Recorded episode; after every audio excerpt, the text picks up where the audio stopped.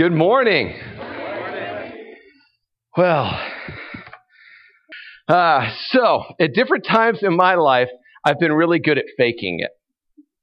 One of those instances was when I was in middle school. I transferred to a new school, and one of the requirements at this school was that you had to either do band or choir.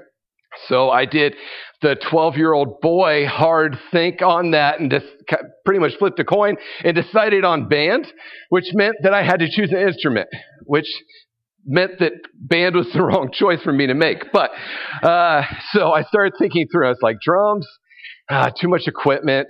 Uh, like cello or violin, no. Then I, I have to practice too much. Um, Let's see, what else is there? Flute? No, definitely not. I'm a 12 year old boy. I don't want to do that one. Uh, trumpet. There we go.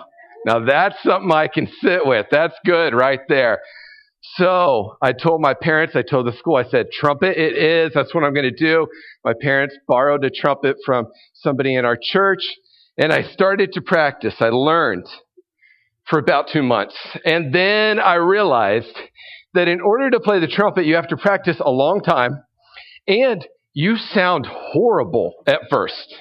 Like legitimately bad. And you have to hear yourself because it's really loud. So after about two months of sounding really, really bad, I decided that it wasn't worth it. But I still had to be in band because that's what I chose. So instead of actually learning how to play the trumpet, which would be the smart thing, I learned how to fake playing the trumpet. So I learned where the notes needed to be played. I'd pull the slide in and out. I'd puff out my cheeks to just the right amount of air and purse my lips just to get the right fish face as I was playing. And I'd do that. And I'd sit in band and I'd do this the whole time. And I'd pretend like I knew what I was doing without a sound coming out of the trumpet. Not a single sound, because if an actual sound came out, it would be bad news. So I just sat there and pretended like I knew what I was doing. I'd even empty the spit valve from time to time, because you have to do that with a trumpet when you're actually using it. Until, and I made it for about a year doing this. I had no ambition. I didn't need to be first. I was happy to be the last chair in band in the trumpet section. Like there was no, nothing like built up in this. I didn't need to be like the world's greatest fake trumpet player. I just need to get my grade and move on for a year. And then it happened. I was sitting there pretending to play along with everybody else, and air came out of my lips. It escaped, and it went all the way through the trumpet, and it came out the other side. And let me tell you, it sounded horrendous. Like real bad. And guess what the band director did? He stopped everyone. And he pointed at the trumpet section. He said, one by one, I want each of you to play that for me. So I'm like pouring down sweat. Because it's one thing to fake when everybody else is playing. It's another thing to fake when it's a solo. So I'm like, what am I going to do? I legitimately cannot play this. I have no idea how to play this thing with everybody listening. Like, what am I going to do? So I'm sitting there and the first person goes and the second person goes and the third person goes. And now I'm getting really nervous. I'm like, okay, I got to make a decision. What am I going to do? So finally it's my turn. He turns to me and I knew the jig was up. So I took my trumpet, I placed it in my trumpet case I latched it. I picked up my book bag and my case. I walked myself right out of that room, straight into study hall, sat down, and never darkened the door of the band room again. I don't even think I told the band director that I was out. I just told like the guidance counselor, like I need a switch. I did my time. I'm done. Never to go back again. So, this unfortunately was a little bit of a trend in my life for many years because I had, I was kind of unwilling to put my whole self into something. So instead, I just did the bare minimum. I was the smart kid that got B's because I didn't want to risk not getting a good grade when I actually tried. Uh, gr- I didn't want to finish my degree in college. It took me eight years of going back and forth, back and forth to finish my bachelor's degree because I didn't want to make a decision. I was too afraid of what would happen if I actually made a decision. What would go on in my life at that point? How would I risk in that way? I was kind of petrified of taking a risk and putting my whole self into it. Really until I was in my late 20s and I moved to go to seminary. And then my life's changed in crazy ways ever since then. But I was petrified by that. And so that's what I want to talk about this morning. I want to talk about risk. And I want to look at the life of Rahab from the Old Testament. We see her story in the Old Testament book of Joshua, chapter 2. So if you have a Bible, you want to open up to there. Rahab is kind of an unlikely teachable figure. She's a prostitute. And I think we can learn a lot from how she was willing to kind of put her whole life on the line to risk for God and what God was inviting her into. So that's what I want to talk about. I want to talk about the change that can come in that way.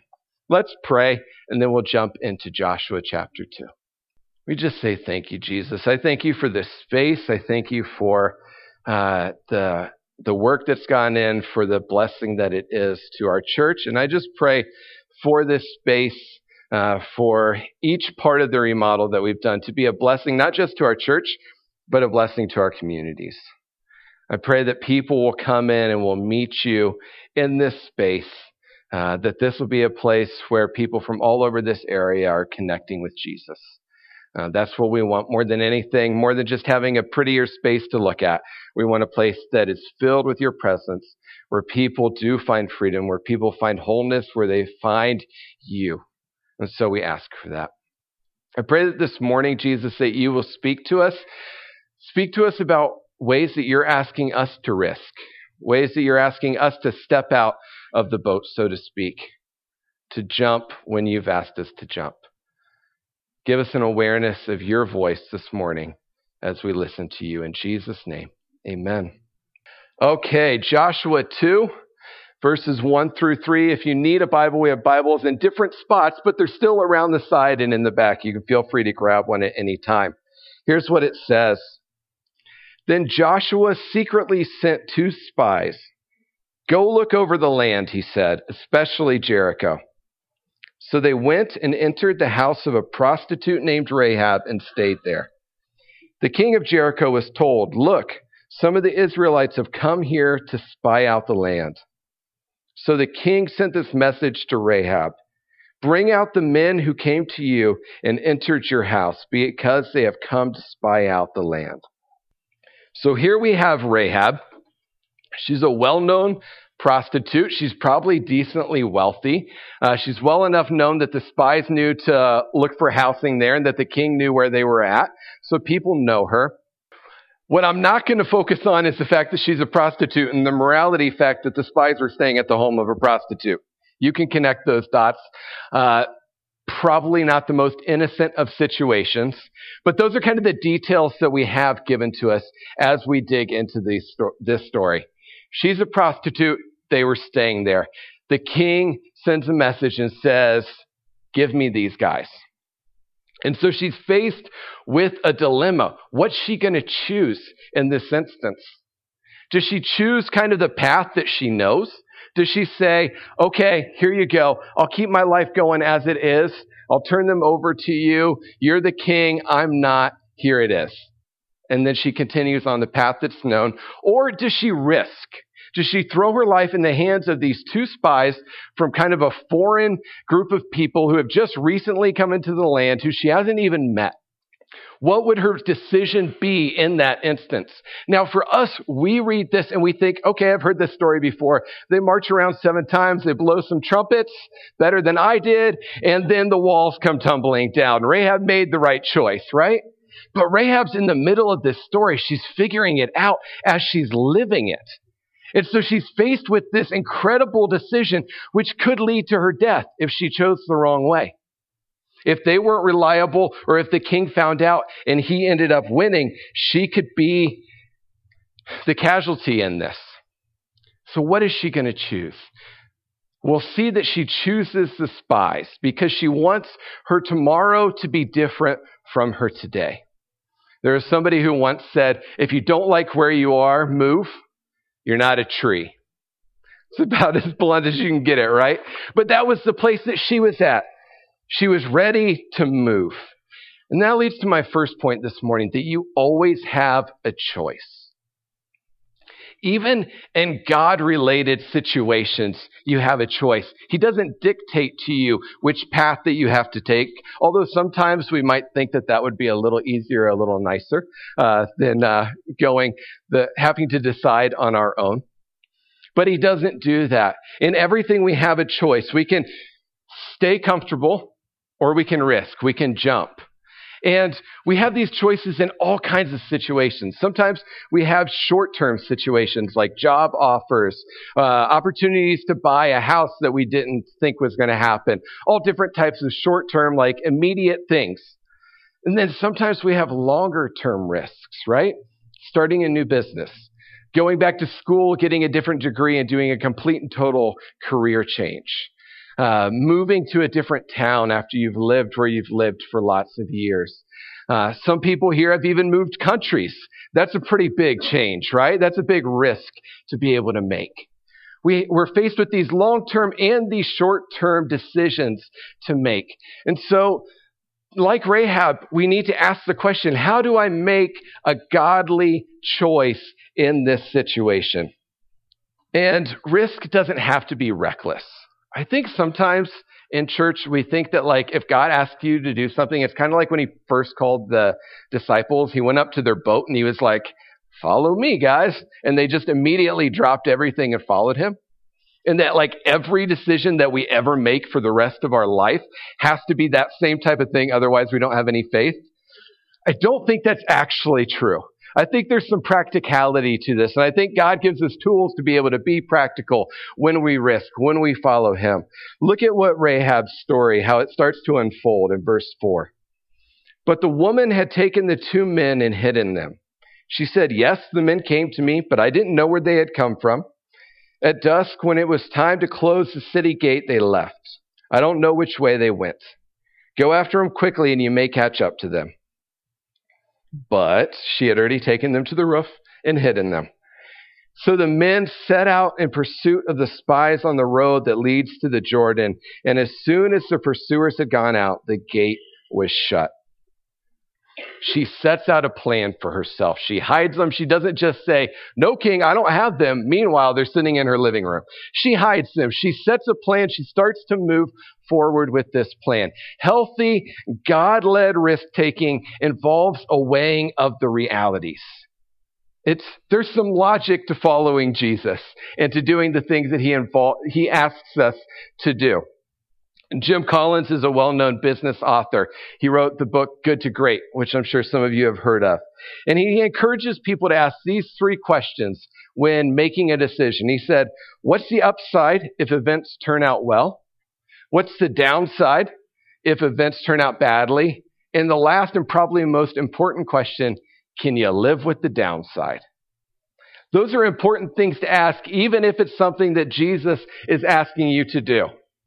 Jesus really doesn't want us to just blindly do stuff that we can't live with.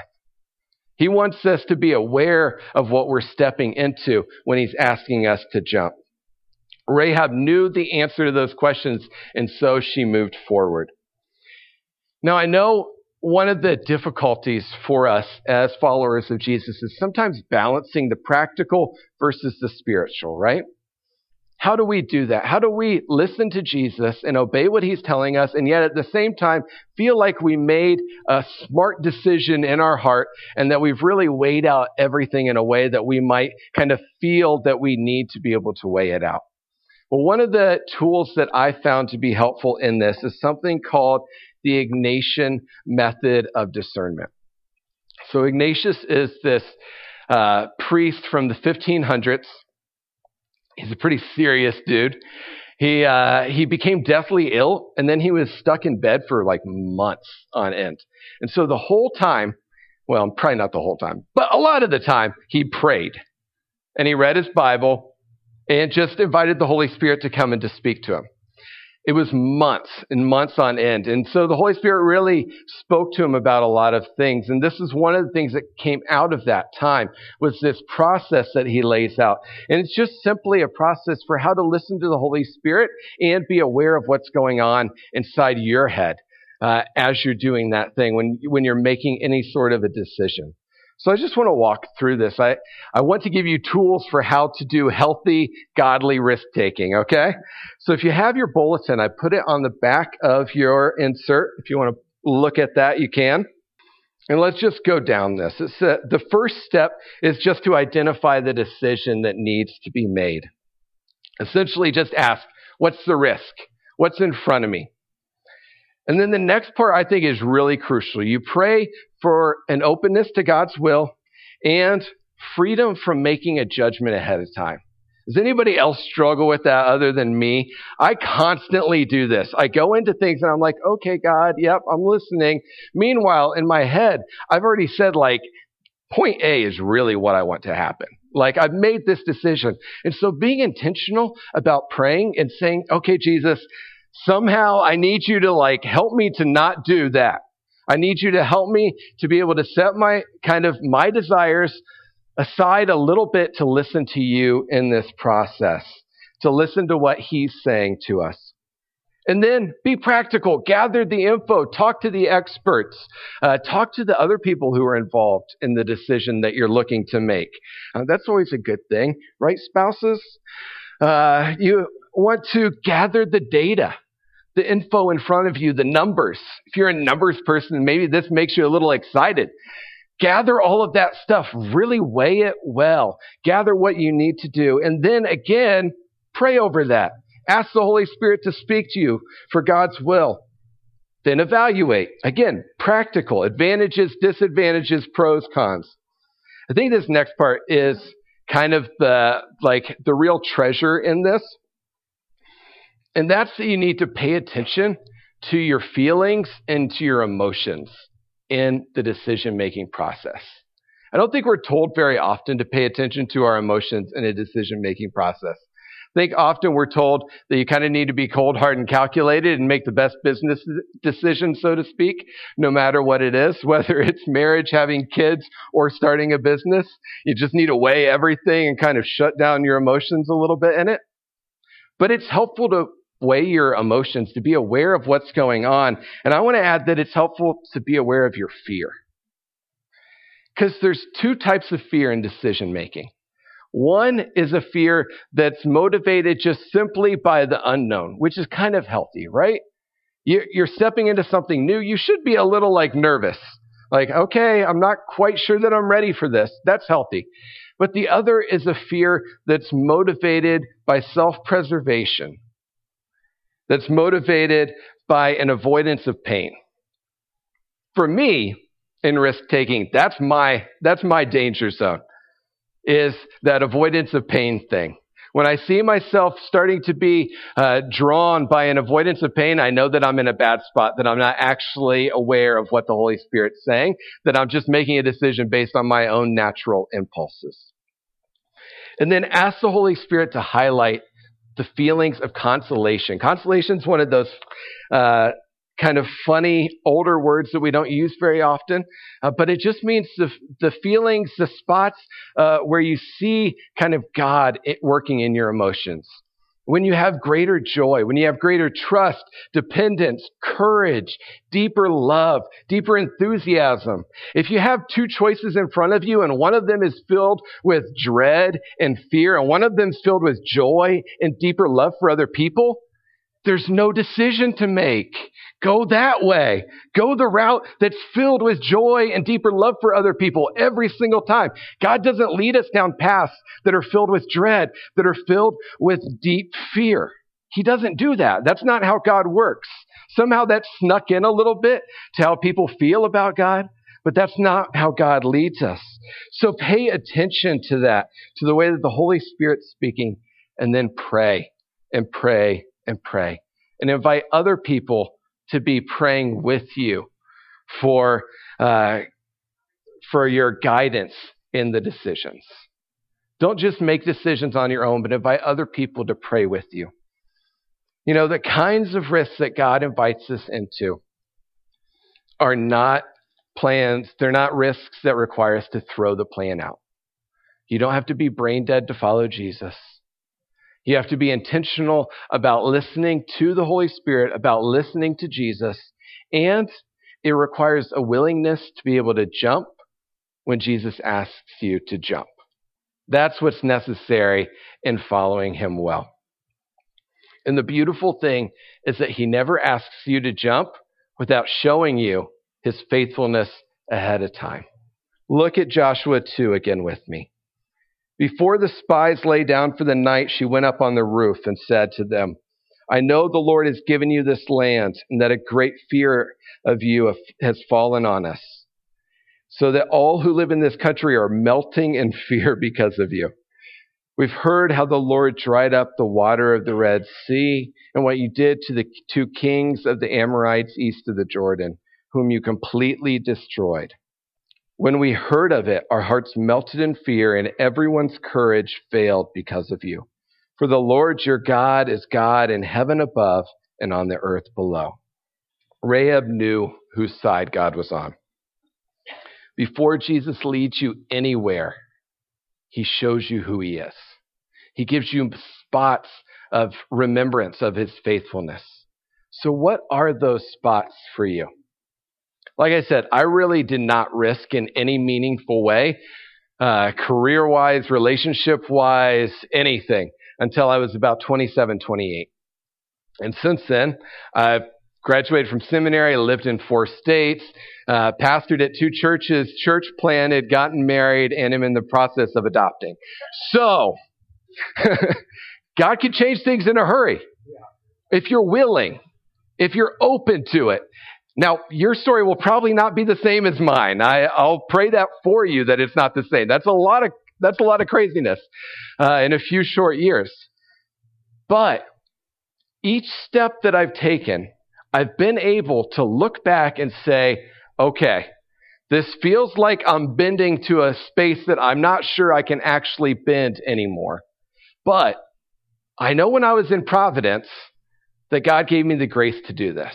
I know that when I was in Connecticut that God gave me the grace to do this. I know that when I left my home and moved to Pittsburgh that God gave me the grace to do it. I saw God provide. I saw God give me exactly what I needed in each and every one of those instances. And so I was able to lean back into it and say, okay, God, I know that I have places of your faithfulness that I can lean into. I know I have spots that even when it feels too much for me, that I can look at and say, it's never been too much for me before because God's already provided in the exact ways that I needed Him to provide.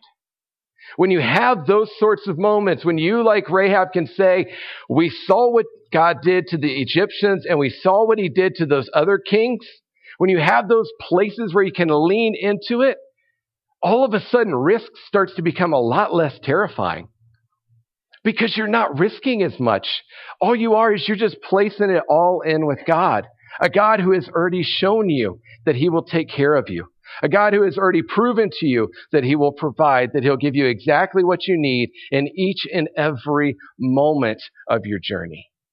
You can lean into that and rely on that reality.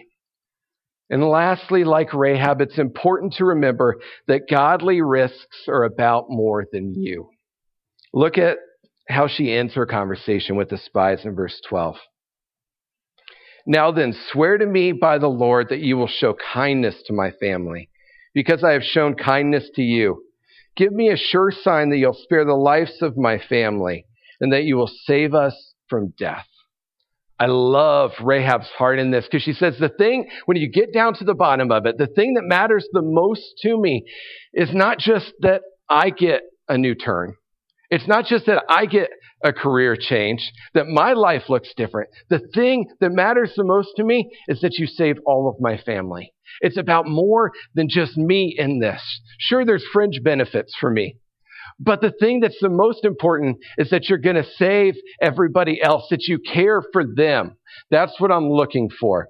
When God leads you to a fork in the road, when He asks you to risk, to jump, He's not just doing it so you can have a bigger paycheck. He's not just doing it so you can have a nicer house. He's not just doing it so you can live in a city that you like more, or so that you can have beautiful children, or whatever, fill in the blank, so you can have a relationship that you're really excited and happy about. Those are good things. But when God leads you to those places, as a follower of Jesus, it's not just about you anymore. You, when you decided to follow Jesus, you stepped into a bigger and better playing field than the one you were on before. You're no longer in a movie where happy smiles and joyful tears at the end are enough to make you content with what happens.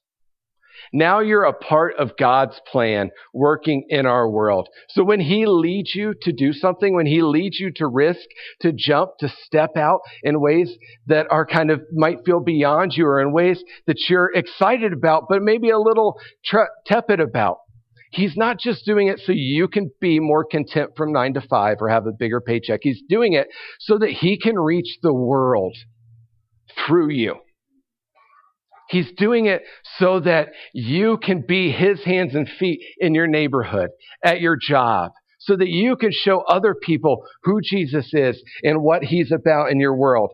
It's about doing the work of Jesus. It's about showing the love of Jesus to everybody that's around us. It's about caring for the poor, the neglected, the broken, and the hurting. We're called to step forward to risk so that the kingdom of God can reach people who would otherwise have not been touched by the love and the reality of who Jesus is and what he wants to come and do in their lives. That's the reason that he calls us to jump. It's for others. Exactly. It's for others. That's the whole thing about why we do this, why we risk for Jesus so that others can know him. So look at the end of Rahab's story. Verse 17. The men said to her, The oath you made us swear will not be binding on us unless you have tied this scarlet cord in the window and unless you have brought your family into your house. If any of them go outside your house into the street, their blood will be on their own heads. As for those who are in your house with you, their blood will be on our head if a hand is laid on them. Agreed, she replied. Let it be as you say. So she sent them away, and they departed, and she tied the scarlet cord in the window. I love her final step. She immediately, when they leave, ties it in the window. She said, Okay, the decision's made. I'm going all in. I'm tying it up. I'm setting it out there. It's your turn, God. Your turn to, to show me your faithfulness in this. Your turn to work. I've put my, my hands, my life in your hands. The cord's in the window. And her life was dramatically changed due to this. If you've read the Old Testament, you know that prostitutes were not held in very high esteem. Uh, in fact, they were really shunned and put to the side. So it's astonishing when you read the New Testament to see what they say about Rahab. They talk about her twice, once in Hebrews and once in James. In Hebrews, it says, By faith, the prostitute Rahab, because she welcomed the spies, was not killed with those who are disobedient. And then James says, in the same way, not even Rahab the prostitute considered, uh, not, was not even Rahab the prostitute considered righteous for what she did when she gave lodging to the spies and sent them off in a different direction. A prostitute considered righteous by a firm Israelite? That's astonishing. The Bible is filled with stories of grand reversals, right? That's one of my favorite parts of it. It's these people whose lives were just one 180, completely turned around, changed.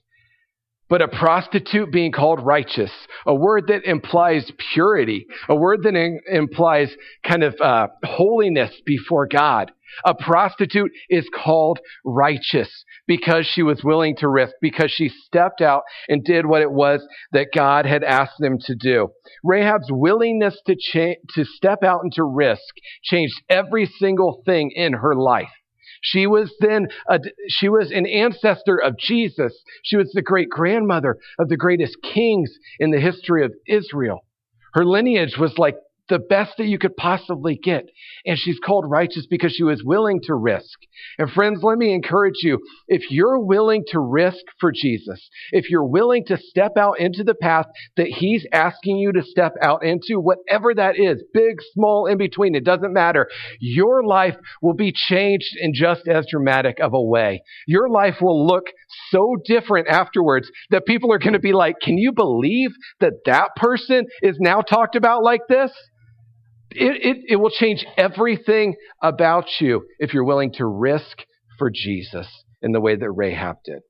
And so, what's the scarlet cord in your hand? What's the thing that you're being invited into this morning that Jesus is handing to you, asking you to step forward into? The worship team wants to come back up.